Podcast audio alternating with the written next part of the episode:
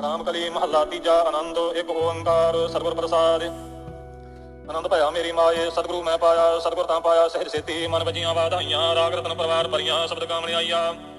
ਸਬਦੋ ਰੰਗਾ ਬਹੁ ਹਰੀ ਕੇਰਾ ਮਨ ਜਿਨੀ ਵਸਾਇਆ, ਕਹੇ ਨਾਨਕ, ਆਨੰਦ ਹੋਵਾ ਸਤਿਗੁਰੂ ਮੈਂ ਪਾਇਆ ਏ ਮਨ ਮੇਰਿਆ, ਤੂੰ ਸਦਾ ਰਹੋ ਹਰ ਨਾਲੇ, ਹਰ ਨਾਲ, ਰਹੋ ਤੂੰ ਮਨ ਮੇਰੇ, ਦੁਖ ਸਭ ਵਿਸਾਰਣਾ ਅੰਗੀਕਾਰ ਹੋ ਕਰੇ ਤੇਰਾ ਕਾਰਜ ਸਭ ਸਵਾਰਣਾ ਸਭਨਾ ਗੱਲਾਂ ਸਮਰੱਥ ਸੁਆਮੀ ਸੋ ਕਿਉ ਮਨ ਹੋਵੇ ਸਾਰੇ ਕਹੇ ਨਾਨਕ, ਮਨ ਮੇਰੇ, ਸਦਾ ਰਹੋ ਹਰ ਨਾਲੇ।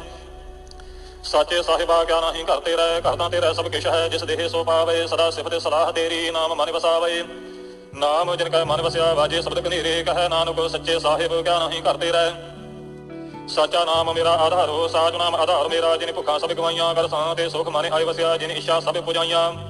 ਸਦਾ ਕੁਰਬਾਨ ਕੀਤਾ ਗੁਰੂ ਵਿਟਾ ਹੋ ਜਿਸ ਦੀਆਂ ਇਹ ਵਡਿਆਈਆਂ ਕਹੈ ਨਾਨਕ ਸੁਣੋ ਸੰਤ ਹੋ ਸਬਦ ਧਰੋ ਪਿਆਰੋ ਸਾਚਾ ਨਾਮ ਮੇਰਾ ਆਧਾਰੋ। ਵਾਜੇ ਪੰਜ ਸ਼ਬਦ ਤੇ ਘਰ ਸੁਭਾਗੈ ਘਰ ਸੁਭਾਗੈ ਸ਼ਬਦ ਵਾਜੇ, ਕਲਾ ਜੁਤ ਘਰ ਧਾਰਿਆ, ਪੰਜ ਰੂਪ ਤੋਦੇ ਵਸ ਕੀਤੇ, ਕਾਲ ਕੰਟਕ ਮਾਰਿਆ। ਤੋਰ ਕਰਮ ਪਾਇਆ ਤੋਰ ਜਿਨ ਕਾ ਸੇ ਨਾਮ ਹਰ ਕਹਿ ਲਾਗੇ। ਕਹੈ ਨਾਨਕ, ਤਹਿ ਸੁਖ ਹੋਵਾ ਤੇ ਤੋ ਕਰ ਅਨਹਦ ਵਾਜੇ।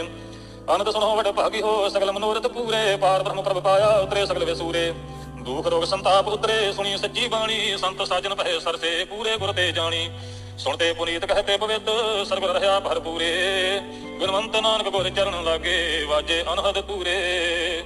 ਸੁਣਤੇ ਪੁਨੀਤ ਕਹਤੇ ਪਵਿੱਤ, ਸਤਿਗੁਰ ਰਹਾ ਭਰਪੂਰੇ ਗੁਣਵੰਤ ਨਾਨਕ ਗੁਰ ਚਰਨ ਲਾਗੇ, ਵਾਜੇ ਅਨਹਦ ਪੂਰੇ